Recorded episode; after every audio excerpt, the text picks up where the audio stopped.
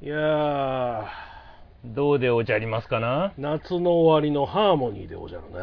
懐かしいな全然終わらないですけどね。終わりませんけどね、まだ終わりませんね8月末まで来ましたけど、まだまだですな。今時はもう10月の半ばぐらいまで夏ですよね。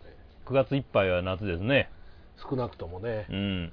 なんかあれですよ、学校とかでも、はいはい。もう秋の運動会はやめようと。うん。やべえから。そうそう。だから春にしようとか春もね。春もね5月ぐらいでも5月とかでもしんどいよ。言って、熱中症になるって言うしね。なるなる。倒れちゃうよ。で、11月ぐらいがいいんじゃないですか。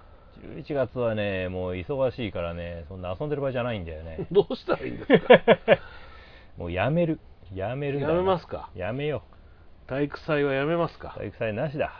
でもやっぱりね、勉強できる人、はい。ね、で例えば絵が描ける人、歌が上手な人、はい。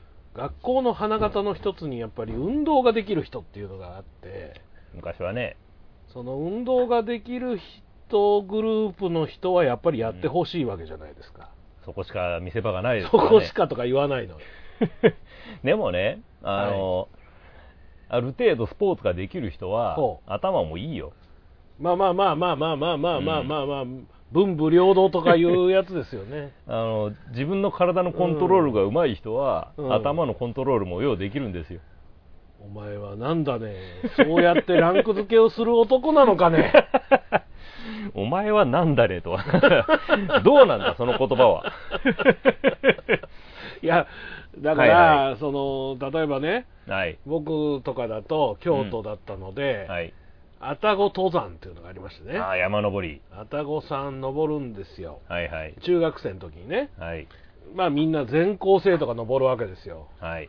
多分なんか予約してるんでしょうね、この日はまあ何々学校とか、多分近所の学校というか、はい皆さん登ってたと思うんですけど、その山登りするのにですね、はいはい。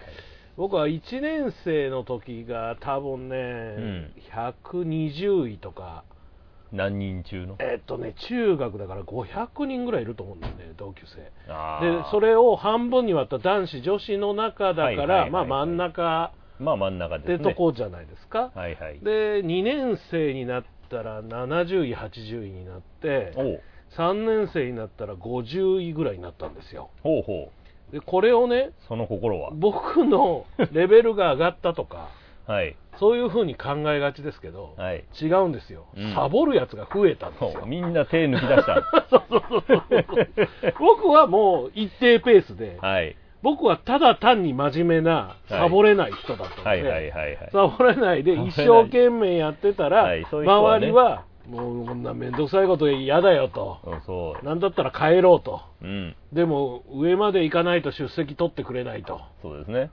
そういう状況ですから、とりあえず上がるんですけど、うん。もうゆっくり上がってくるわけですよ。で、本当のすごいやつはもう10位以内で、もうはい1時間とかで上がって、そうそう。さっさと降りてくるわけ。頑張れるやつは先にやっちゃうんですよそう、陸上部とかね、野球部とかの人たちは。はいはい。だんだんこう不真面目なやつが振り落とされていくだけで、はい。自動的に上にこう上がっていくと。はい。自分が上がったわけではない。あ上がったわけです周りが落ちてきた。はいそうですはい。いいじゃないですか。よくはないですね、全然、ね。いやもう、絶対教師は気づいてますからね。気づいてるでしょうね。間違いないですよ。全員、気づいて手抜いてるやろうっていうのは絶対分かってるんで。で、こいつ手抜かないんだな、できねえくせにと思われてるわけですよ、僕そう。そうそうそう。そういうやつも一定数いますから、そうですね学校でとかはね。こいつはまあコンスタントにこのぐらいだなっていう。うん。はい。大事なことです。あの、今、最高の教師というドラマやってますけれども、やってますね。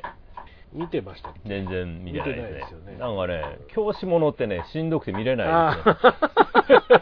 あいろんな意味でね。いろんな意味で。いろんな意味でね。そうやな、な結構長いことね、学校ものってもう見れなくなりましたね。最高の教師って、まあ、いわばブラッシュアップライフなんですけど、らしいですね。なんか、生徒に殺されちゃうのが嫌やから、そう、殺された瞬間に1年前に戻っちゃうとこからスタートするんですけど、はい。ブラッシュアップですねえー芦田愛菜ちゃんが生徒でいて、はいはいまあ、いじめ抜かれてるわけですよ。うん。で、それが、まあ、先生と、まあ、いわば結託をして、はい。うまくね、うん。生きられるようにおなったところで、うん。えー前の人生では自殺するんですけどはい。2回目の人生の時に、まあ、はい殺されちゃうんですおお結局死ぬ運命だった。はい、この時にですねうん。言うんですね芦田愛菜ちゃんのやってる鵜久森さんというねうん。もう最近よくある絶対に世の中にない名字をつけまくるという、はい。もうね、いろいろ検索しても出てこんような名前ばっかりですよ。そう鵜久森さんという人がですねはい。私には3回目はない気がしますとこれは2回目で終わりなんですとうん。しかも明日がない気がしますって本当にその同じ日に亡くなるんですけど死んじゃうと。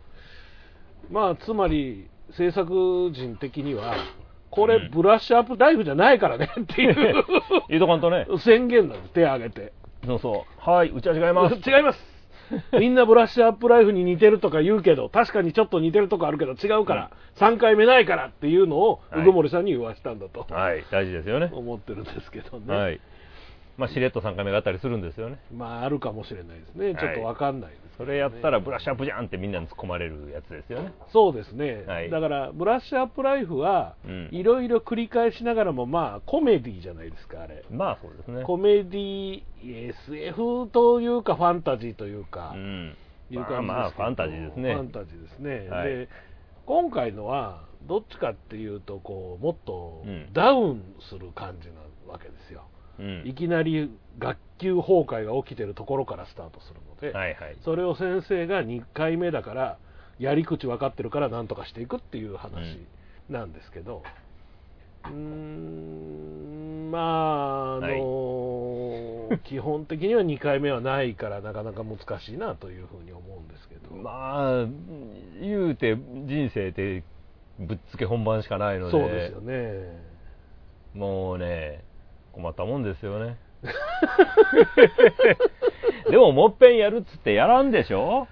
あのブラッシュアップライフ見ててねあれうん面白かったですけど、はいあれもう一遍今この50ううん今年4歳ですけど、はい。54年やり直すんでしょ？はい。嫌だよね 54年っつったら大概のことはもうやった後ですからね。そうそれで全部やり直すって言ってねそうそうで今回の最高の教師にしても、はいブラッシュアップライフにしてもはい。尋常なき記憶力ない？覚えてるあんなこと一回もう終わったことって基本忘れますよね。よっぽどのことがないと。ねいやだからだからもう一遍繰り返したときに、それもう一遍は同じことはできないじゃないですか。そうそれで同じ場面が繰り返されているという前提じゃないですか、あれははいはい。ブでもほっとくと多分同じになっていくんだと思うんですよ同じになっていくんですかね多分ね。そこに異分子2回目の人3回目の人がやってきて変えようとするから歪みが出て変わっていくってことだよね、はいでもこの日に何があったとうん。この電車でそういえば先生が痴漢で捕まったんだとかはいはい。覚えてるかって話なんだよねどうやろう、よっぽどの出来事って覚えてるんやろうか。あの多分ね、その日が来たら、その瞬間になったらきっと思い出すだろうとは思うんですよ。でもね準備はできない気がしますよね。僕だからね、うん Google カレンダーのおかげで記憶をギリギリ保ってるってとこがあって 外付けだ。そうそうそう Facebook の もう外付けになってんだ。Facebook の思い出とかではいはい。ああそうかこの日かみたいなあれ便利っちゃ便利やけど、ちょうど1年前、2年前、3年前ってその日のことを縦軸でやるじゃないですか。そそんなことの前後が知りたいやんってな時に、探れないでしょ。うだから Google カレンダーなんですよなるほど。だから僕かなり Google カレンダーにねはい。いろんなことをこう書いていっているんですでで最近あのご飯をあげているうん。インスタにですね、はい。日記的なものを書くようにはい。してるんですね。その日には書いてないんだけど、はいはい。だから何月何日何を食べたのうん。前に、この日はこういうことがあってでこのご飯になりましたということを書く、はいはいはい。やってますね。であれは、うん。あの今の俺のためではなくて 何年か後の俺のために未来の俺が見返した時に、そうそうそうそうそうやるうん。ってるって感じずーっと僕日記書く人間ですけども、うん記録ですから、記録ですよだから、まあ基本嘘はもちろん書かないし、うん書かない出来事もあるけれども、うん書いたことは基本起こったことですね。そうだよねはい。だから別に小説書いてるわけじゃないからうん。フィクションはないけどもフ。ィクションを書くわけじゃないじゃないはいですか、。で、まあ一応読み物としてなるように体裁は作って、うんうんうんで、こんなバカエピソードがありましたよみたいに、あの誰かを腐したりとかもそういうことないように、はい、一応、なんかあっても自分が悪者になるように。だからあなたが将来偉い人になって、はい。どこかから発掘された時にうん。なんか悪くならないような感じになってるわけそうそうそうそう。う。ん。一応配慮はしてるけど、やっぱうまくいかない時もあるんで、まあでもそれはもう自分しか見ないものでしょ？まあ過去のやつを再アップってあんまやらんようにしてるかはら、あれやりだすきりがないじゃないですか。うんうんうん。一応、あの、上がってきたら、でも見るんですよ、自分の過去はね。うんうんうん。10年やってるから、うん。全部過去は10年分上がってくるけど、ああ、こんなことあったら、こんなことあったら、これの前後よく分からへんなとか、なんでここで落ち込んでんねやろとか分かんないんだけども、例えば30年とか40年前はいだからはい。まあ僕らで言うともう学生時代は30年前なわけですよね。そうですね。で30年前にうん。こんなことがあった記憶がうん。何年の何月何日かっていうのはうん。もう絶対わからないじゃん。分からんと思うな。絶対わからないのよ。調べてもわかんないのよ。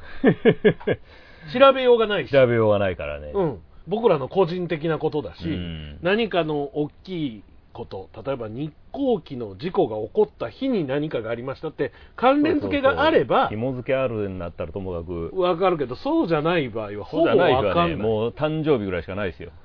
そうだからほぼ誕生日とかうん正月とか、そうそう、そういう。そういうのだよね例えばクリスマスの記憶があったとしてだようん。それが24日かもしれないし25日かもしれないしちょっと前倒しで23日にしたかもしれないじゃないそうそう。それは分かんないクリスマスにそんなそもそもイベントないし。いやいや例えば家でパーティーをやった その時にお父さんがケーキを倒しましたっていうエピソードがあったとしてだようん例えばね、その記憶が何月何日だったかっていうのは本来どうでもいい話なわけじゃないそうなのよ。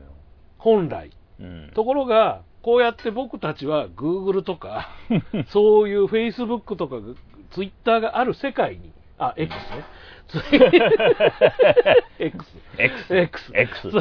ーがある時代にはい。生きているがために、うん。なんとなくあれって何日だっけって思うようになったわけですよ。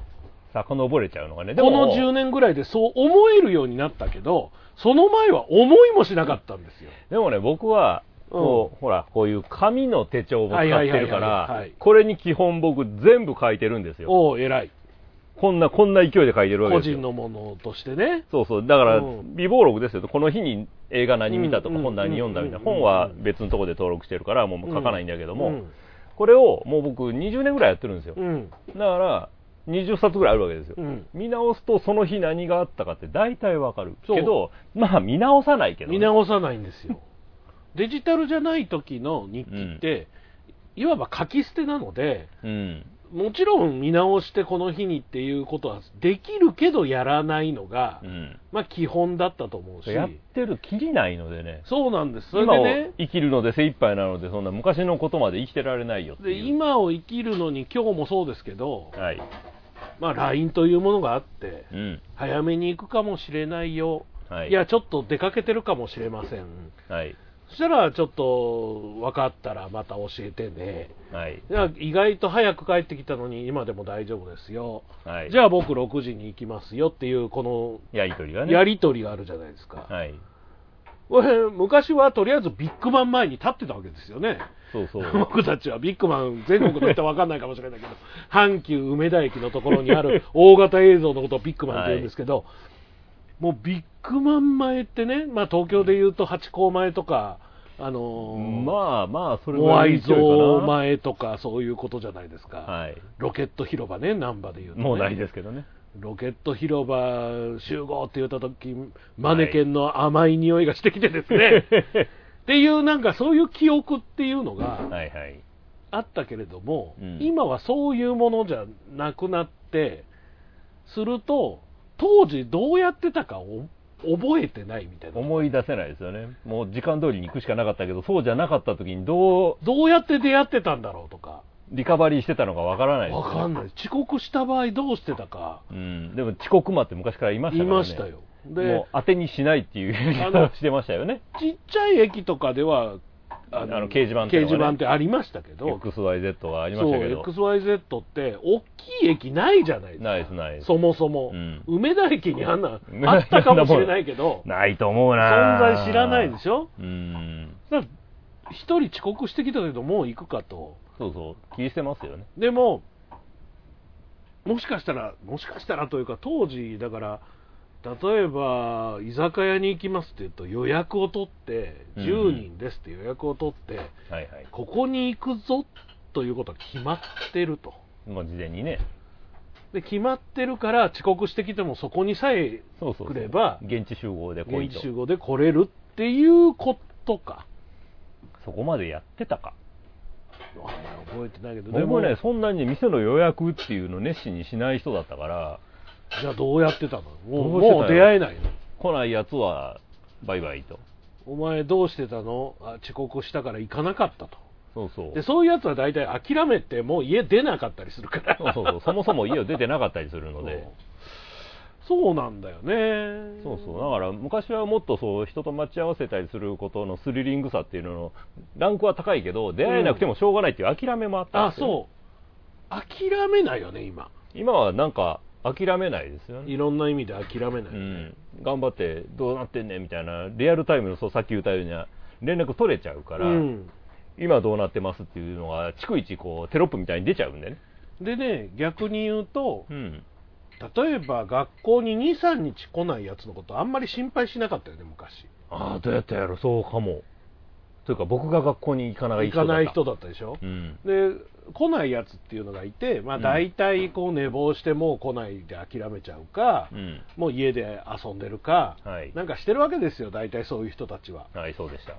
でそのことをあまり心配しないうん、なんか、そういうもんだと思われてたんじゃないですか。でも今でも、うん今の方が逆に、不登校っていう言葉ができたから、うん来ないことに理由があるんだみたいなことになるじゃないですか。ああまあまあねうん、昔は単にサボりやったけども、うん今はサボりって言うてもらえないというか、まあそのサボりじゃないですっていうことを例え言うじゃないですか。ば仕事でさねあの遅刻するってあるじゃないですか、はいはい。電車が遅れたんだとうん。で遅延証明書っていうのを もらってありましたな遅。延したんですって言って、はい今あれは発行しないらしいんですけど今、紙ではもらえないそうですね。デジタルで、はいっていうか本当に遅れてんのかっていうのを調べられてしまうので 電車が今遅れてていや全然そんな情報ネットに上がそんってなけどないこと誰も言ってないぞ、みたいな。現に遅れてるんだってこう。そう渋滞があって渋滞情報に全然赤くなってないけどなになっちゃう逆にねうん。そうやって普段真面目に生きてる僕みたいなものが、はいはい。まあ、例えば寝坊であっても、うん来ないとうん。めちゃめちゃ心配されたりするわけですよお父さんはね、そういうのありますよ。この間もそんな話でしたね。はい。だから心配そのされてしまううん。とこっていうのがその度合いがねうん。時代で変わっていってるんだとうん僕なんかだから逆に心配されない側の人間ですから。もともとそうそうそう。もともと不真面目だからそうそうそう。学校行ってないから。誘われないから、そもそも。ああ誘われないか僕だってクラス会みたいなのあるじゃないですか。うん同窓会みたいな。誘われたことがない。もうねその寂しい話は何度も何度もしてるけどやめようよもう 最後はここですよ。そう最後は、本当はやってるんじゃないかっていうやつね多分やってる、絶対やってるんですよ。あいつら地元にいるからやってるんです。やってるんだけど、僕は地元にいないから、もそう親に、いっぺん家にもちろん連絡が行くらしいねんけども、うんまあ握りつぶされたって話してたよそうね潰すとかね、忘れてるんですよ、親が。ああもうどうせあいつ行かねえだろうどどうせ正月しか帰ってこねえからみたいな、うんそんな扱いですよ、僕は。まあなんかあの結局うん。古い友達っていうのにねはい。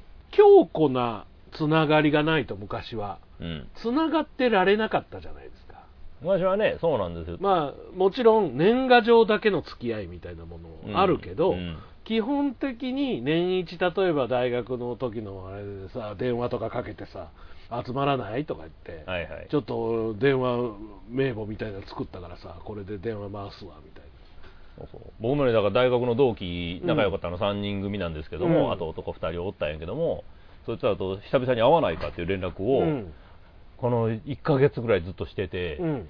ずっとしてるってなんだよ。予定が合わねえのああそう全然。ねそうだよね、全然合わねえなみたいなのをね、うん。1ヶ月ぐらいやっててでうん。このお盆のシーズンにスカッと忘れてて、ん。誰も忘れてるから、そういうこ そとうで連絡も途絶えてるんでそうなんだ。そうだ連絡しなきゃと思ってついついゲームとかやってしまって忘れちだからねゃうんですよ、昔は希薄なところをなんとかがっちり掴んでおかないと、うんうん。その関係性を保てないというか、はい。そのまま忘却の彼方で20年とか30年とかなっちゃうから消えていく人々だからがっちりにするために連絡をこまめに取る、もっと前の世代だと電話さえないから、はい。お手紙を一生懸命書いて今はこうやっておりますよ、はい。こうしてこうしてここにお引っ越ししましたよっていうことでなんとかがっちりしとくわけじゃないですか、昔のね作家とかってよう手紙書くじゃないですか。そうですね。筆豆やから。なんか書簡集みたいなやつが出たりするそうだから作家もそうですけど、はい。それこそ坂本龍馬とか、はいはい。ああいう人のお手紙が大量に出てきたりするでしょ？一般人じゃまああの人らはないけど、まあ、うん。政治家みたいな人たちもそうたくさん書くんですよね。書くんですよね。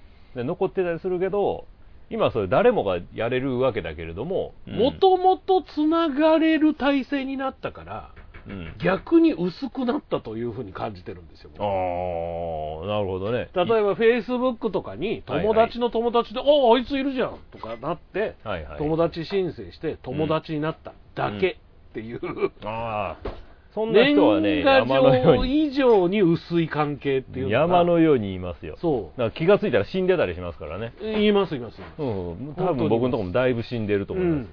一、人や二人じゃないです。かなりの数死んでますね。だから更新されないからそうそうそう。気にならないけど、うん。ある時にそのコメントとかでうん。誰々から聞きましたまさか亡くなってるとはっていうコメントで初めて気づくみたいな。そうそうそうそう。えそうだったの？みたいな。そうなんですよ。だから親族とかが発見したのでな書き込んでみましたっていうのがあればわかるけれどもふーっといなくなっちゃったりする。僕もだからこの間うん。後輩が死んでるっていう話をうん。人づてで聞いて、うんそうなんやみたいなのうん。ですごい実はそれすごいショックを受けたんだけれども、でもそういうことあるんでだから昔はそのうん亡くなったら、亡くなったんですよという手紙がどこかから現れたりこうなりましたっていうのでね、なんか広まり方がちょっと違う感じがしますよね。ね。だからうっすらつながれる分うん。がっちりしようという気持ちがないみたいな。うん。なんとなくあいつとつながってて最近そういえば仕事で自分の会社を登記してやり始めたらしいぜって思いながら20年以上会ってないとかじゃないですか。でこれからもきっと会わないんですよ、でもね今聞いてて思ったけど、うん。そんなもんだったんじゃないかと思いますよ。昔も。例えば「らんまん」今朝ドラ見てますけど。朝ドラはいはい。なんか重要そうな人たちっていうのがまあ朝ドラに限らず出てくるじゃないですか、はいはい。特に朝ドラとか大河とかになると、うん。長い物語だからはい。重要そうだけど二度と出てこない人っていうのが山ほど出てくるわけですよ。まあそうですね。でそれが本当の史実の中で出会ってたかどうかともかく、うん。物語の中で出会ってるわけですよね。はいはい。でもそれはもう手紙出すも何ももう二度と会わないわけですよ。うん。ただすれ違ってはいる人。一瞬の出会いがあっただけっていうのはね。でもああ懐かしいあんな人いたなみたいなものってうん。僕らもあるわけじゃないですか。さっきの話じゃないけど、大学の時のはい。名前も覚えてないけどあいつ話うまかったなとか。はいはい学祭の時あいつ料理作るあれしてて美味しかったなとか。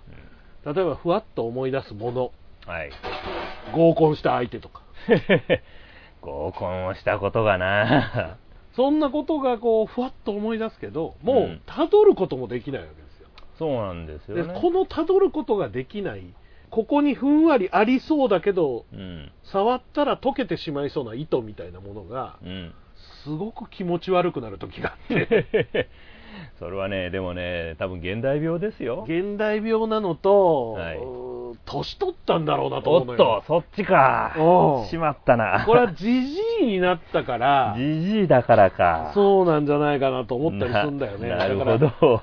うちの親父とか、はい。もう亡くなりましたけど、はい。古い話をポロポロポロっと話したりして、うんでそれはそれで話面白かったり、うん。その面白い話を俺と兄弟といまだにもう登場人物全員死亡してるはい。話をしたりするわけじゃないですか。はいはいはい。だけどそんな話昔こんな人がいてねみたいなのって、うん。まあ、僕らもするけどなんか顕著になってきた気がするよね年取って。それは仲間内に若いのがいないからですようちの実家はうん。そんな話にならない、なぜかっていうとお。姉さんところの孫とか、うん。そういうのがうろちょろしてるからとても昔話なんか話なんかしてる場合じゃない、ああそういうことか。そうそう。常に新陳代謝されてる現場は、うん。話がね過去に行かない。その場とその未来の話になる。代謝ないんだよね。そう。代謝がないところは話がよどんでるのよ。空気よどんでるのが一番嫌いなんだけどねあれ記憶はずっとよどんでるよね。そうそうそう。うん。だから誰か新しく伴侶を入れるであるとか。それができたら苦労しないんだよ。ちょっと面白いから今振ってみたけど。いやいやまあでも例えばはい。アイドルの現場とか行くようになってうん。もう長いですけど、はい。今まで本当に現場で友達作らなかったんですよ。うん。ただ見てアイドルと喋って帰っていくだけではい。現場の人と喋るとかなかったんですけど今はそういうのこも。こ最近若い人も含めて、うん。結構喋るようになって。おいいじゃないですか。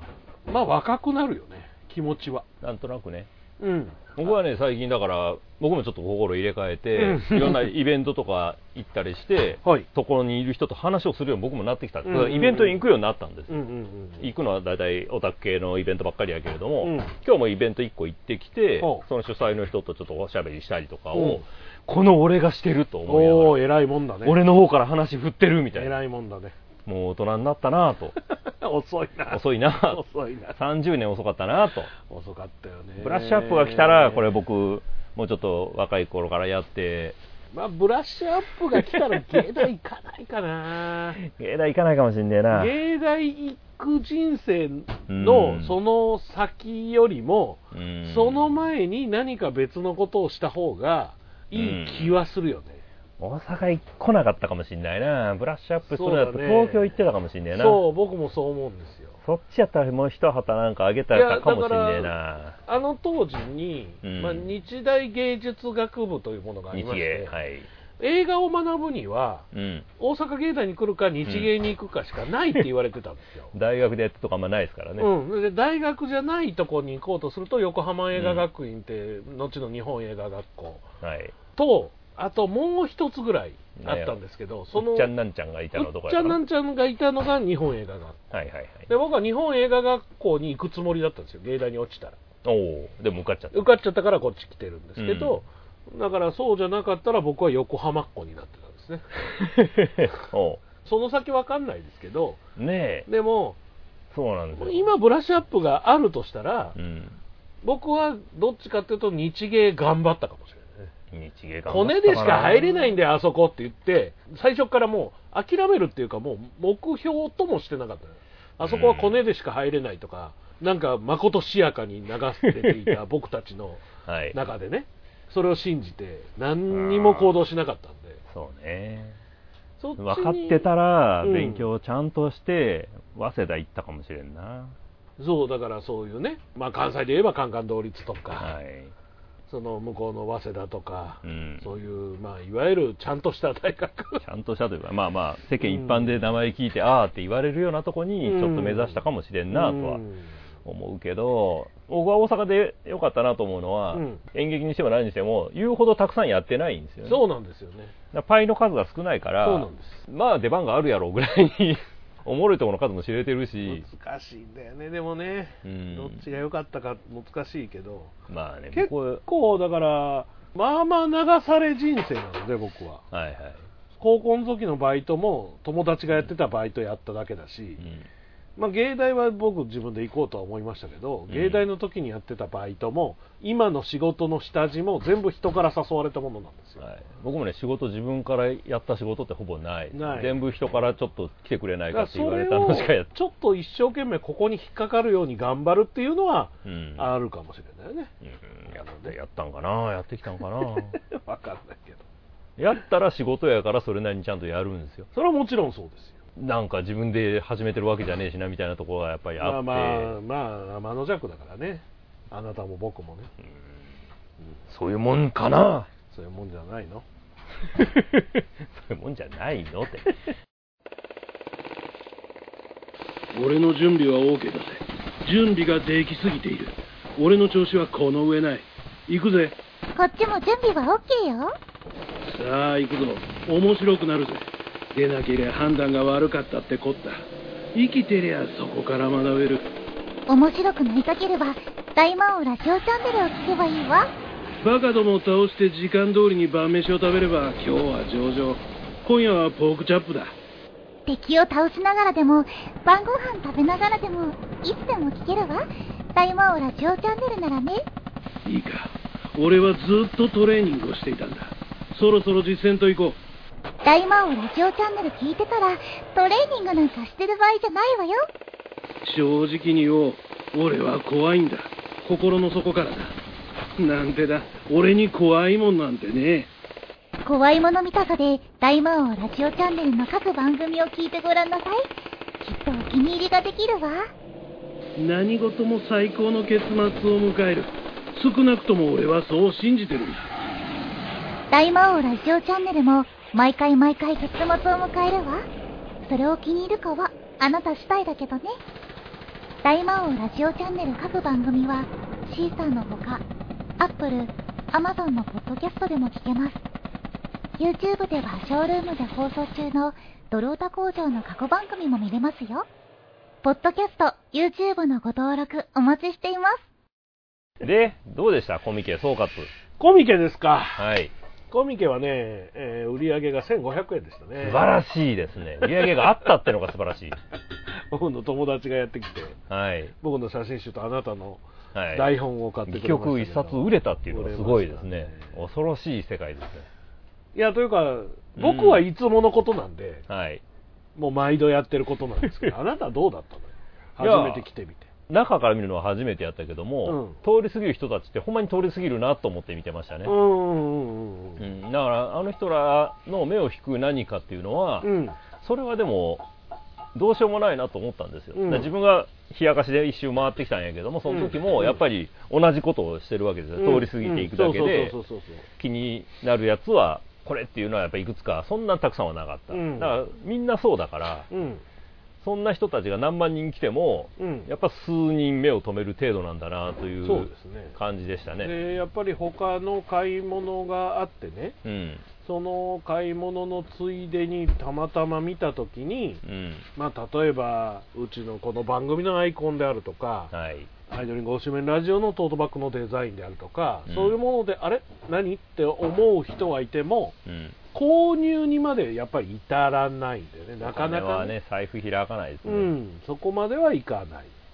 ただまあ僕はそれでもあれって思われるだけでもやってる価値はあると思っているので、ね。やってますけどもうちょいなんか無料の例えばチラシみたいなのがある方がいいのかな。でも手に取らないやか手に取らないんだよ。手に取らないもんな。無料どうぞっていう CD とか置いてあるけど、うんもらってこないでしょ。そうだね。僕も、まあ、今回は特になかったですけど何回か前に無料だったらもらおうかみたいなのとか、あと視聴してあこれ面白いと思って買ったものありますけど、時間ないとそんなのも余裕ないんですよね。結構ね。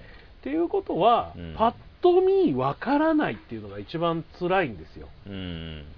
うちのとこは何が積んであっても何なのか分かんないじゃん。わかんないからね。分かんないのよ。うん、パッと見て T シャツが積んであるのはわかるけどその T シャツが何なのかが絶対わかんないんだよね。分かんない。で CD も何か分かんないしそうそう。台本置いてあっても何か分かんない。絶対わかんないんだよね。だからもちろんそれがコスプレイヤーでうん。可愛い女の子が表紙の本が置いてあればそうそう。あこの子かわいいなで買ってくれる可能性がゼロではなくなるんだけれども、うん、もちろんそんな知り合いはおらんし。う、ん、いやというかそんなの立てても内容とかないのでね。それを立てたとって意味がないので。ないんだよね。そのために手に取ってもらっても意味がないから。そうそう。結局、買わないので。ね。そう。うん。だから買ってもらうのが正義だったらそれでいいんだけど。うん。多分買ってもらうのが正義じゃないのよそうそうですね、ずっと言ってたけども。俺たちの中で、うん。だからこの内容を理解うん。して、まあ、出会って聞いてくれたらそれが最高なんだけれどもはい。それが表紙がすごく可愛い女の子の写真だったからって買ってもらって、おっさん2人の喋りの CD だったら意味がないじゃない そうですよね。買ったことに何の意味がないそうなのよ。やっぱ、看板と中身が違うそうのはダメそなですよ。うんそうそうそうじゃダメなんですよ、うん。やっぱ看板に買うようなのが出たら中にも買うようなのがいなきゃダメなんですよ。だから、デザインが気になったりうん。そうそうそう。あなたが描いたものだったり僕がデザインしたものだったり、いろんなアニメーターさん漫画家さんにいろいろ描いてもらってるんですけど、イラストレーターさんにそうですね。それがあれって思われればうん。それで万々歳だしそうですよね。僕の写真集の表紙見ておっとか思われたら、うん。それが万々歳だけどそこのフックにかかる人は今回はいなかったってことですよ、僕らのいたコーナーが CD その他みたいなコーナーがうん。やっぱり雑多すぎるというか、まあまあまあそうだよね。要するに他に入らん人たちが吹き溜まってる場所だったじゃないまあデジタルその他っていうのはそうですね。か、ね、あの吹き溜まり感は僕は嫌いではないんだけれども、あそこに来る人はもうほんまにピンポイントで目的のところにしか行かないから。そう。だから基本的にね、うん。僕も行きましたけど佐伯健三さんとかはい、そうやってちゃんと音楽活動をやってやってる人っていうのが、うん。あの中にほんの一部いて、うん。であとははい。よくわからない、僕らも含めて。そうそう。でうちに至ってはデジタルその他なのに売ってるのほぼ T シャツだから、そうですね。CD も一応置いてるけどね。置いてるけど。なんか、よくわからないコーナーになってることは間違いない。そうですね。っていうことはうん。そもそも僕たちに人気がないとダメってことですよ。まあ普通そうなんですね、もう大元に戻っちゃうとね。うん。だから例えば声優さんのとことか、はい。僕前回かなんか金井美香さんのとこ行ったけど声優のね、うんうんはいはい。もう買ったはいいけどこれ何なんだろうっていうようなもんですよ。でも金井美香という名前があるかそうそうそう。らちゃんと看板と中身が問題なくあってそう。それに商品に興味があるかないかだからそうだから興味あるとこになかったんだね。そう。それで買ったはいいけど、うん。このステッカーどうしたらいいんだそうみたいなことになる。じゃん使最い道のない終的に使い道のないステッカそうーがね。なんですよ、そうなんですよ。ステッカーをね買うという習慣が僕はやっぱりなくて。ないでしょうね。ないんですもらったステッカーとかもどうしようもないからこうアルカアルカのステッカーとかもこういうところに貼るしかないわけですよ。あーそうですね。はい。まあパソコンのとこはもうすごいことになってますけどそうもうだからあそこはステッカーの墓場みたいになるじゃないですうんか。パソコンって。僕 でそれ以上貼れないので。そうそう。もう一周しちゃったからもう次は機種変えるしかないよみたいな。そう新しいパソコンが来た時にはい。また貼られるっていう、はい、そうなんですよ。僕もだから本棚とかに行く時よく貼ってたんだけども、うん。FM802 とあー。かちょうど僕学生の頃にそうですね802ね。死ぬほどあのステッカー配ってて。もう802世代っていうのが関西にいて、はい。ね、その前にね京都にはねマックさんの家っていうのがあってほマックさんの家っていう喫茶店があるんですけうどほうほうほう。喫茶店の喫茶店のマックさんの家っていうステッカーをステッカーをバイクに貼るのがすごく流行った時代があったんですよおおおわからん文化圏だけども、なんかよくわかる。僕も、はい。そのバイクその後乗りますけど、うん、僕は中学ぐらいの時にすんごい流行ったのおおよお。だから水曜どうでしょうぐらい貼られてたのよ。ああなんとなくふんわり雰囲気が。なんか車乗ってたらまた水曜どうでしょう貼ってるやついるみたいな時代あったでしょ。はいはいはい。いまだに貼ってる人いるけど。いると思いますけどね。これが僕らが中学ぐらいの時の京都ではいスクーターから大きいバイクから乗ってる人、みんなマックさんの家マックさんの家。え何やって？喫茶店喫茶店なんだけど、はい。なんかバイク乗りが集まるとこらしい。りの行く喫茶聖店、ね、地みたいな感じになってて、はいでそこをみんなバイク乗りが集まると、うん。でそこ行くとシカールもらえるから、はい。それを貼ってると、まあ、ステータス的なものがあると。お君もマックさんとこ行ったんだ。そうそうそうそうそうそう。なるほど。だからそういうもんとか、まあまあそのさっきも言いましたはい「水曜どうでしょう」とかはい「始まるに」とか、はいはい。まあまあそういうものが、はい。まあまあ流行りとしてあって、あったあった。まあ一部の人にそのジオンのマーク車に貼ってるとか はい。一部の人にねいますねいますね。いい矢沢とかね まああるじゃないですか、はいはい。そういうのは、まあ、車にわざわざ貼るために買ってくるわけですよ。そうですよね。そうそうだそういうことを僕はほぼしないということが分かって。うん。まああなたは車も持ってないし、ね、車を持ってないし。で僕は例えば携帯にジャラジャラつけたりもちょっとつけたこともあんねんけど、うん。基本邪魔だと思ってもやっぱりやめちゃうんですよ。ねそうですようん。ねでカバンとかにもジャラジャラもさせないし、うん。あんまりねそういうラベリングみたいなことをせんなそうだから、まあ、あなたの家には、まあ、パッと見ありませんけど例えばアクリルキーホルダーとかアクリルスタンドとか、一応ねちょびっとだけあるんですけどもね、うん、そういうものってこう今の流行りじゃない。うん。アイドルとか、はいまあ、アニメとか、うん。そういうもののキャラクターとかご本人の写真であるとか、はいはい。そういうものも多分ねたくさんコミケには出てたはずなんですたくさんあったと思いますね。たくさんあったんですけどう、んまあうちもね言ったってアクリルキーホルダーあるわけですけど、はい。我々も作ってますけどもね、まあ基本的にうん。それは「水曜どうでしょう」が好きだとか。はい。FM80 に聞いてるぜとか。はい。マックさんの家行ってるんだとかいうことの象徴であって、そうなんですよね。貴族のたしなみのキーホルダー、うん。聞いたことない人はいらないよね、やっぱり。聞いたことない人はいらないですよ あげるって言ってもいらんって言われますよね。何ですか、これっていう。う。ん、まず何ですかって言われるからラジオの番組の、まあ、反則グッズですみたいにやっても知らんしって言われますからね。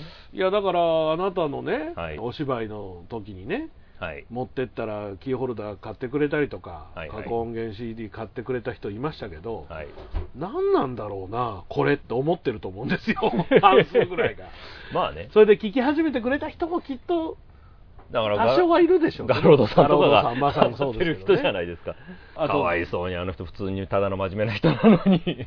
メール来てるんで、はい楽しみに楽しみに。本当大変なメールが来てる。楽しみにしておきますよ。もう大体今レギュラーでくれるのはもうガロードさんですからね。ね。ガロードさんかとつ太郎か常量ですから。スネリオがもうサボってますけど、ね、最近サボってますからね。サボってますよ。白でも作ってんのかな。白作ってるわけないでしょあの人がまあまあだからコミケもう申し込みましたので次。次もね行くんですね。年末です。多分。年末正月大晦日です大晦日に大晦日にうんはい。どうなるか分かりません。しかも今回、机一本で申し込んでやったぜ。はい。あんなに閑古鳥泣いてるところが机一本にしてやったよ。客売り上げ1500円言うてる人が。1万5000円の机を、1ね、万5000円の机を張り込みましたね。いやだから結局だからそのたくさん商品があってたくさん人が来て、うん。そのためには机1本っていうのが普通のコミケ参加者の考え方だと思うんですよ。うんうん。普通そうだと思うんですけど。ね。僕何でもいいんですそんなことは。そんなことは。広ければ便利だなと思うぐらいで。すね。ゆっくりできますからね。そう。はい。机とともに椅子200もらえますから、ああいいですねはい、あなたのね、ん。丸いビロロロロンって伸びる椅子で。そうそう椅子がまたね背もたれないからしんどいんですけどね。めちゃめちゃしんどいでしょ。まあだからやり続けるっていうのはもう僕の意地みたいなもんなので。いやまあそういうもんだと。うん思ってやってるわけですからね。いまだにポケモン GO をやってることとあんまり変わんないですよ。そうそうお父さんやり始めたらやめときわかんなやめくなるときわかんなくなっちゃうんでね、はい。だからや僕もお芝居もそうですから。そう。やめときわかんないんですよ。はい、みんなやめときがわからないことを続けましょうじゃ そういうことですよ。あね。はい。お聞きの番組は大魔王ラジオチャンネルの制作でお送りしています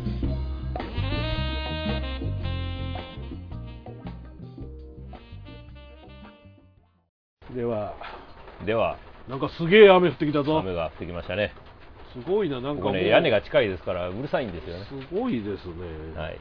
バタバタ言ってますが。聞こえてんのかなこれ。バチャバチャ。聞こえてると思いますよ。お僕もお風呂ラジオで雨降ってきた時大変なことになるんだから。うるさくて。うるさくて大変なことになりますけれども、はい。えーメールいただいてはい。おりますけれども、やりましょえー、とつ太郎くんですね、はい道のく一人旅奈良のお江戸に二人旅ご苦労様でございました、うん河内のシャイボーイとつ太郎でございます くだらねえ二つ名だな。 Too Shy Shy Boy ですよこの瞬間にいや、でもちょっとラジオ職人っぽいですね。ねこのはい、いいですね。瞬間にですねいいです。いいですよ。高校野球も慶応高校が100年ほどぶりの優勝ということで、はい。夏もそろそろ終焉を迎えるかと思うも暑さはまだまだ居座るみたいです、おなかなかちゃんと季節のことを織り込んでくる、まあちょっと詩的な感じですね。丁寧なお手紙ですね。はい。はい。もう少しエアコンには頑張ってもらいたいところです。あとは電気代ですが。はい。うまいなんかペーソスにあふれたえーいただいておりますけど。なんやろ、エッセイ大賞とかに送るような内容ですそうね。はい。ところで私の家の横には地蔵盆があ地蔵堂があって地蔵盆が行われていましたと、子供の名前の書いた提灯が吊るされていましたが、うん。同級生の孫の提灯が吊るされているのを見てお。少しいろいろ思うと太郎でございます。もちろん私はお菓子はもらえませんでしたが。そうでしょうな。大魔王様の地蔵盆などの思い出と岩橋様のラジオ体操などの思い出などをお聞かせいただけると嬉しいところですうん。夏休みの宿題は終わりましたか、ね宿題は副題はね、僕は台本がね、いよいよ、もうあとちょっと。まだ終わってないです多分あと3ページくらいで終わる。8月中に終わらしたいと思8います月中に終わります。ね終わりますとも。地蔵盆というものはない地蔵盆はね、記憶の片隅にあるけど、田舎やからやってたと思うんだけども。地蔵盆ってはい。僕もあの京都と大阪の一部みたいな感覚があるんですけど、うんもっと全国にあるんだよねあるある、あると思いますよ。あの、お菓子を分配するシステムやという ふうに我々は思ってるじゃないですか、ちびっこは。まあでも本当のとこ何してるか知らないわけですよ。あのまあ、お地蔵さんがね、はいうちはもうお地蔵さんだらけですから、まあ、京都はね。昔はうん。結構大きい公園でまとめてやってたんですよ結構大きな区域でこの地区の地蔵集まれみたいな。そうそうそう地蔵が集まってきてはい。六神合体でかっこいい。地蔵マーズになるわけですよ地蔵まず、やだでな。地蔵マーズになった時にはい。みんなそのそこにブルーシートとか引いてですねうん。でなんかテントとか張ってはい。でなんかまあ福引きですよね思い出はそういうふうになるんだ。うんお菓子も配ってた気はしますけど、うん。子供福引きと家庭福引きっていうのがありましてねで子供福引きは福引きすると当たりはもうなんかおもちゃの豪華なやつとかが置いてあるんですよ、うん。だけどまあ外れると大体鉛筆とノートみたいなことで、すね。まあ大当たりは引いたことはないですねうん。で家庭福引きもまあ元来ギャンブラーですから福引きやりたいわけですよ 親の分もやりたいわけですよね、うん。家庭福引きはなんか一番当たると僕はいらの頃は多分掃除機とかおおだいぶグレードが上がるな、急豪に。華だった気がしますびっくりしたな。お皿とかじゃないんだ。うんちょっとそこまで覚えてないですけどパン祭りみたいな、そういうのじゃないんだ。まあ大体醤油とかはいはいはいはい。洗剤とかそうですね。そういう感じですよね。ですよねうん。もちろんあのうちの近所で地蔵盆がありまして、はい。今はねもう細かいんですよ子供の数がうんまあ少ないっていうのもあるんですけど、ああはいはいその本当に地域がうん。地域の中のさっきも言ったように六神合体だったのがはいはい。それぞれの地蔵の辺でやってるみたいなああ、もうもっと小さく、小ごさくや近所ってます、町内会な感じで。そう町内会な感じでやってうちの家の裏とかでもうん。やってて、でなんかそこだけはちょっとみんなで集まっておみこしやるみたいな感ああ、おみこしは地蔵の流れがあるのか。じうちはそうでしたね確かね。確かその時になんかみこし出してきて、うんうんわっしょいわっしょいやってた気がします今から子供みこしがってあのはい。いわゆるメガホンで。メガホンではい。トラメガでわーっていう子供が言うと、うん。わらわらと夏休みの子供たちはいはい。が集まってきて、みこしわっしょいわっしょいやってで、お菓子をもらって。そうそんな感じだった気がします。あとねあのうちはね、はいはい。今もうもうやってないですけどうん。近所のところにその、うんなんなんていうのかな提灯を出すんですよ。提灯、どんな提灯で提提灯が四角い提灯で四角い提灯。あのなんていうののかな。カンテラみたいな？そのクソでかいやつ。あでっかいの？うん。道に渡るような大きさのやつ。で模造紙にうん。みんな子供たちがうん。絵を描くのよ。ああで絵を描いたら後ろで、多分なんかろうそくとかじゃなかったと思うんでライト。ライトを当てると裸電球かなんかだったと思うんですけど、はい絵が浮かぶ絵がふわっと浮かぶようにしてあって。チーねぷた祭りみたいな。そうそうそうそうそうそう本当にそう。いいじゃないですか。だから模造紙に僕まあそこそこ絵が上手とされていたので。お芸大行くようなやつはね。えーそうですそうです。お前描けみたいな感じになって、はいはい。まあ皆さん大体ドドラえもんとか。うんうんうーん 何書いてたかな。あのまあいろんなものを書いてたと思いますけど、はい。まあ、当時の、まあ、人気のアニメとかまあがまあ多いですよね、そうです別にそうですね何でもいいわけですよ。そうそうそういうもんでしょうね。はい、えー僕は「マタロウが来る」を書いてますねだいぶねあまりお祭り気分にならない。多分「マタロウが来る」の一巻の表紙書いてました。こういうもね。全然気分盛り上がらんな。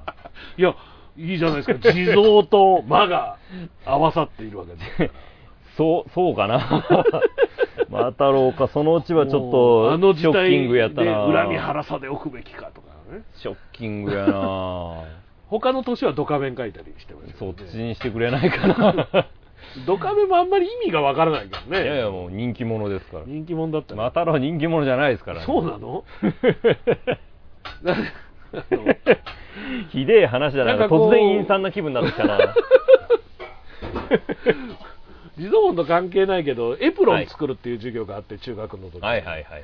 で刺繍するって言ってみんな、まあ、お花とか描くんですけど、はいはい。僕テニスボーイの表紙描いてます。よもう刺繍で一生懸おう。命上手にできたんですけどね。ん。誰もテニスボーイのことを知らなかった、しょうがないですね。テニスボーイはちょっとやっぱりあれはあれですか白い戦士大和あたりにしとくべきやっぱそういうやっぱみんなが分かるやつじゃないと。どっちもわかんないよ。ヤマトは犬は分かるでしょう犬犬とか言うな。犬はわかるとか、はい。そういうこと言わない。あとはラジオ体操。ラジオ体操は僕はね、うん。実はラジオ体操大好き男で、うん。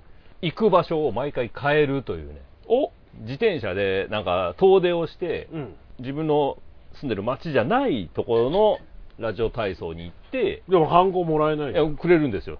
他の地域でも他の地域ででもなんか色とりどりのハンコをもらうっていうのをやってましたね。なんか汚ねえなやり方が。朝ハッスルしてたんですよ。朝っぱらから。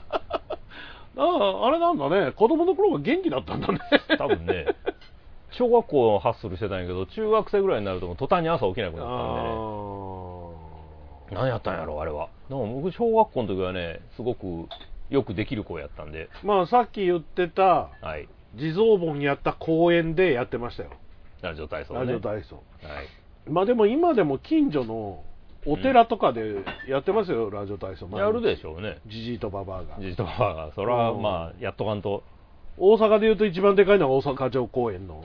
上公園はなんかとこですからね。太極拳とかやってるでしょ。いやもう普通にラジオ体操を。はい。ものすごい人数でやってるみたいなね マスゲームみたいになってる。いいやマスゲームみたいにはなってそこまでの統率感取れないのよ。じじいとばばあしかいないかああよろよろやってる。本当に。いはい。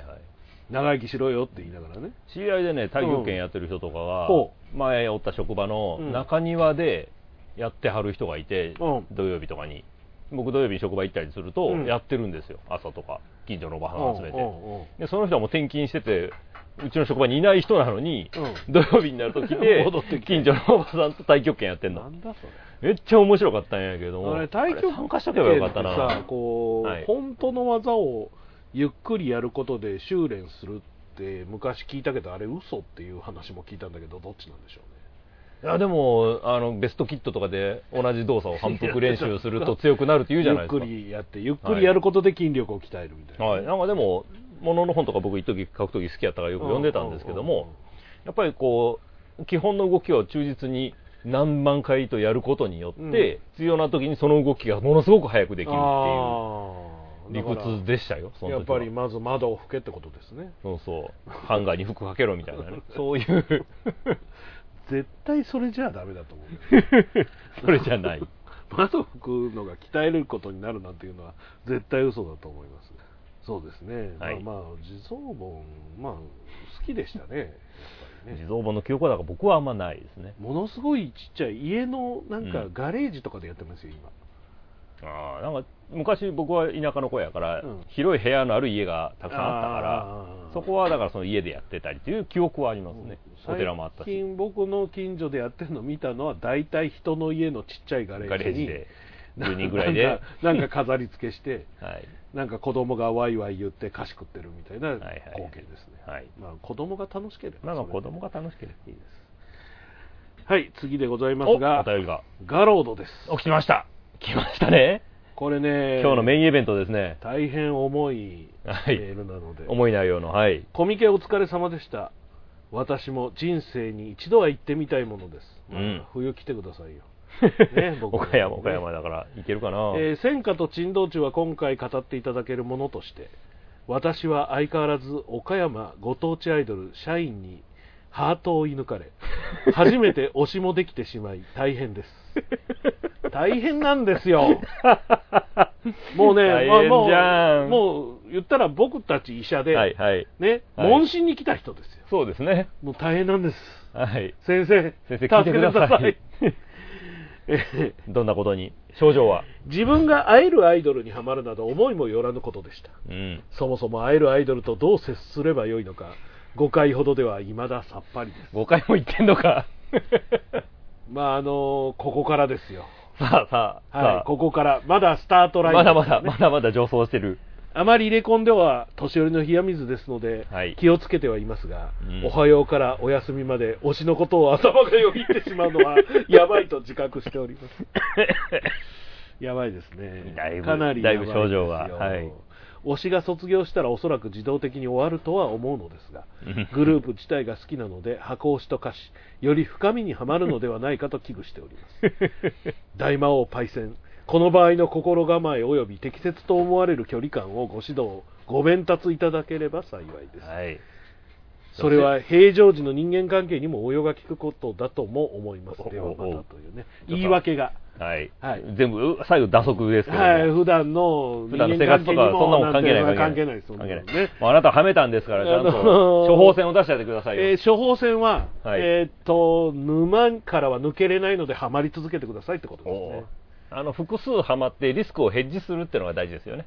そうですね。だからはい。社員がね、はい。社員がどういうグループなのか僕も知りません。うん。知りませんがそはい。の社員がきっと対バンに出ています。そうですね。社員がこううん出ているイベントにはい。他の他のアイドルさんもいることでしょう、アイドルちゃんが来そてし、たら毎回これ必ずやってほしいのははい。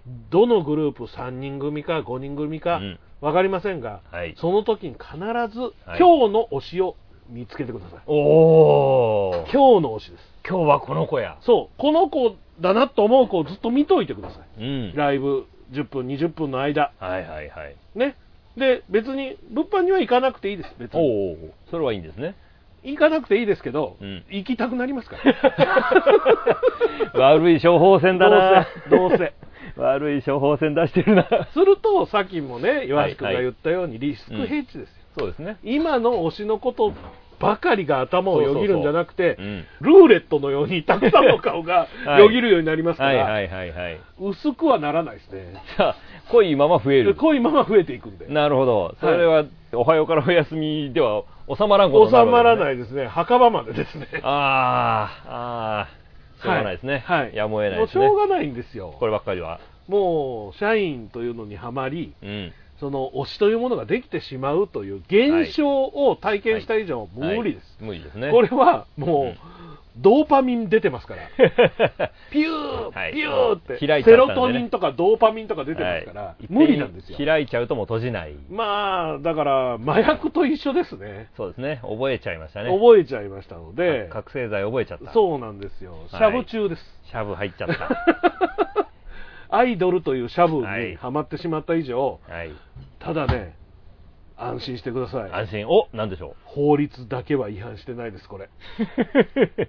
法律違反じゃないから捕まりません。そうですね。アイドルをしても捕まえられることはないですね。はい。ただ、そこにいっぱいお金を使ってると、はい。まあ、家庭不安に陥ったりとか、方がねそういうのはあるので、そうですね。そこはほどほどに。ご自分でも分かってらっしゃると思いますけど、ほどほどにしていただいて、はいそうですね。可処分所得の範囲内でそうそうそうそうそうそうその範囲をきっちり決めたはい。状態でやっていただきたいんですけど、うん。まあ距離感っていうのはうん。まあ簡単に言うとアイドルによるというか向こうが決めてくれますよああ、一緒にこう、ハート作るとこまではやってくれるよそう、とか。こんにちはガロードですって行くわけじゃないですか。はいはい。僕もこんにちは大魔王ですと。はい。で、はじめましてなのか、うん。前も来ましたよなのか、はい。すると向こうが、うん。あなたはガロードですと覚えてくれる場合と覚えてくれない場合がありますよね。まあまあそうですね。で、これをうん覚えてくれなかったことをうん。悔しがってもっと行くようになるルートと、はい。あの子3回行っても覚えてくれなかったからもういいやルートとあるわけです。ああ、単折りが。降りるという選択肢もあるんですけど、なるほど。まあ、覚えてくれたら終わりです。覚えられたらもう、生き続けなければ。そうですねその子が辞めるまではいかなしゃあない。いかなしゃあないし、まあ、うんその子が辞める頃には、まあ、はい別の推しがきっといるでしょうまから、あそうですね。次はその子に通っていただいて、はい。あとんでもないところにはめられましたはいね。もう、これは、不治の病ですね病としては治らない、治らない。ね治りませんか。いや、だって、ん例えばもうね、僕らが小学校、僕が4年生、あなたが3年生の時に機動戦士ガンダムというの放送が始まったわけですよね。いまだにガンダムって言ってますよね、僕ら。僕ら、もうでも、ここまでまだ来てガンダムやってるんで、いや、そうそうそうそうそそう、今日だから行ったイベントの人とも話したんやけう。ど、うん。もう残りの人生全部これしがんでるだけでいけるんだよねみたいな話をしてきたんですよね。っていうことはね問題ないんですよい。や、だってガロードさん死ぬまで必ずそこら中にアイドルいますから、は終わらないんですよ、ガンダムと一緒で。うん大丈夫です。あの人ガンダムももちろんや,、うんやってる人なので。ガンダムも履修してはい。いて、アイドルを今履修した時に、はい。ガンダムと一緒です。うん25年経っても、はい30年経っても、うん。会えるアイドルはそこにいますから。そうですね。その時のアイドルがいますから、そね。の時のアイドルね、はい今の推しはいないかもしれないですけど、うんきっとその時にまた新たな推しがいて、はい。あははおじいちゃんまた来てくれたの、ガロードおじいちゃんって言ってくれるからいいですね。おなんだ、楽しそうじゃないですか。楽しいよ。僕ははめないでくださいね。いや、ハマるかどうかは自分で決めてくださいよ。そう、言っちゃうとね、ハマるっていう、今のこの大魔王理論があるんで、気をつけてるんですよ。いや、まあ、あの、ハマらないとハマらないですから。まあまあ、そうねまずは無料イベントからどうですか。うん昔だから、うん。劇団ガンダムのいろんなイベントの一環で、うんうんうんうんメイドカフェと組んだりもして、うんメイドのコラとワーワーやったりとかも何回かあったんですけども、は別にこれといって全然心は動きませんでしたから、うんそれは意外と大丈夫なのかも。まあ、メイドカフェとか、コンカフェとかね、うんうんいろんなハマり方があるので、はい。合う合わないがあるんですよ、やっぱり。あると思うなで、どれにも合わない場合もありますし。うん。だからいわゆる会えるアイドルをふんわり見に行ったら、うん。ハマってしまうという はいもともと皆が持っている気質うん。があるわけね、はいはい。押すということ今よく言われますけどはい。それが花開いてしまった以上、ね、どうしたらいいか分かりませんとかじゃなくてまあまた行けばいいじゃないですか。別に難しく考えることないですよ。はい眼蓄があるなそうですガロードさんの推しはきっと可愛いでしょうから、はい。可愛いねって言っといたらいいんですよ、めでといたらいい。そう、はい別にそのこと何がどうなるわけでもないし、ないんですよね。そうそうそチェキ取って、う。うん。可愛いね、はい今日も楽しかったよって言って帰ってきて、そのサインチェキにガロードさん、今日もありがとうございましたって書いてるのを見て、うんニヤニヤしとけばいいんですよ。ただそれだけのお遊びですから。そうですよね。そういう遊びです。そうお座敷芸みたいなそうそうそうそう、だ。だから芸者さん、今まさに僕も言おうと思ったんですけど、うん。芸者さんにはたくさんお金を払わないと来てもらえなかったのが、はい。たった1000円でチェキ取れる時代になったんだから、楽しめばいいんです。そうですね。はそうい。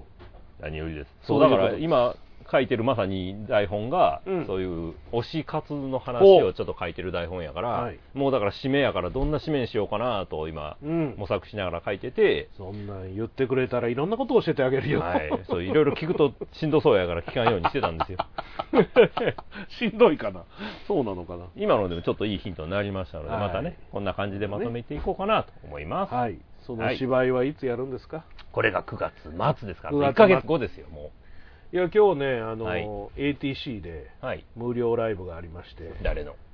その僕の推しの,、アイドルちゃんの。三毛猫ガールズっていうのと、はいはい。新世界ヒーローっていうグループと、うん。スーパープーバーっていうのの3組と、はい。大阪芸術大学短期大学のバンドが2、変なブッキングだなな。いや今回珍しくそれ大阪市が万博に向けてやってるイベントなんですよ、ずっと月1で。でそれを普段はアイドルだけなんですけど今回なんか芸大の短大の方の、うん。そうか僕らの30年後の後輩なのかこの人たちはと思って 音楽学科のなんか軽音楽コースみたいなのがあるらしいですよ。短大の方だからよくわかんないですけど、そっちのバンドの子たちが来てましたけどはい。それ来月もあるんですけどね。うん。9月30日なんですよおおだからあなたのどんかぶってますやん。はいあなたの方に行くんではい。そっちはいけないなっていう話。すいませんね。途中抜けて行ってきてもらってもいいいですか？やいやいやいや行かないですけど。そんそな頑張らんどこでどこでやるの？いつもおなじみ天禄のテシス、ん。ネタ小屋テシス。T-6 と書いてテシスという、はい。誰も知らないとこ誰も知らないところですね。ね迷子になりながら来てください、必ず毎回誰かが迷子になって遅れてきますまあ、ね、天禄の簡単に言うと北口を出てはい。そのまま東にずっと歩いて、はい。天一があると思ったらそこを天一の逆に曲がるとそこにありますよ。そうです。その曲がるのも細い道を曲がらなきゃいけないので。ここかなと思った道じゃない方を曲がらなきゃいけないのす。もうバス停のとこを曲がるんですね。そうですね。はい。まあまあその辺はまた調べていただいたらいいんですけれども、で30、31ですか？31がないんで10月あ違う。1日10月1日か、はい。9月30と10月1日で、はいえー、テシスでテシスでやるよと。何でしたっけ？バラカモンでしたっけ？なんでやねん。倍なら 倍ならですよ。我々の世代にはもう心にしみる。バイならというね、はい。お芝居やるらしいのでぜひ。はい。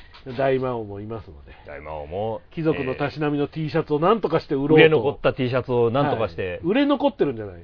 あなた夫婦以外に1枚も売れてないんだよ。この間、えこの間ね、映画を語る会に行っても、ちっとも売れませんでしたね、あいつらじゃあそのね。芝居の時に買いますとかね。俺は在庫持ってきたんだよ今日とか思いながらね。だからこの大きいカバン持ってきたんだからと思ってでかいリュック背負ってましたよね。そうですね。はい、まあまあ、お芝居の時にでも買っていただけましたら、はいぜひそれも見に来ていただいて。うん、まあガロードさんが僕に聞きたいことがあればその時に直接言っていただければね。そうですね。えーアイドルに ついてのはい。いろいろとうんちくも言いますしなんなら、大阪のアイドルもご紹介しますのそうですね。また悪いここがいいですよここがいいですよとかね。岡山に。今度岡山でライブやるらしいですよとかね 大阪拠点だからたまには来ていただいてね、まあそうですねそうですねそういうのはいもあるんじゃないかと思いますけれどもね、はい。ということではい。まあ、もう終わりですか？終わりですよもう1時間以上撮ってますよ素晴らしいですね。そうですねなぜ今回撮ったかというとはい。前回のコミケのねはい。行った時のひどいはい、3回人のやつがあまりにもひどどいと。あまりにもひどいからというよりもはい一回忘れてたので、はい。えっ、と数合わせです数合わせですね、これね。はいはい。年末に100回目を迎えるための数合わせなるほど。調整をね、うまいこと入れていかないと、なんとかね、そう、100回に向けて今動いてますからね、我々ね。もう第100回が12月になり2ますので月にカウントダウンですよ、もう。皆さん本当ね聞いてる方々はい。僕らの全然知らない人も多少は聞いてると思うので誰かがね。まあまあよかったらまたメールなど、ね。そうです。もち質ろん。問箱などいろいろ100い回ただければ。まさか100回目コミケでとか言うんじゃないでしょうね。いいねそれおいおい。イベントやりたいねイベント、あ、イベントやりたいな。イベントやりたいねイベントやるか。あ、イベントやるな。ちょっと考えましょう、イベントやるのはね。はい白芸がないんだよね、やるとしたらベニツルになるかなという感じベニツル安くでいけるかな？もしくはあのアルカアルカの地下あるかの地下、あるかの地下がいいかな。ねいいかもしれませんはい。はいまあまあそんなことも考えていきましょうはいということで、はい。来月は涼しくはまだなってないまだおじゃろうな夏は無理でおじゃろもう無理でおじゃう。ろうまだまだ残暑でおじゃるよ。9月もまだまだ暑い日が続いていると思いますがまはた来月お会いしましょうでおじゃるお相手は大魔王と岩橋でおじゃりました。おじゃりました大魔王岩橋の貴族のたしなみ。この番組は、大魔王ラジオチャンネルの制作でお送りしました。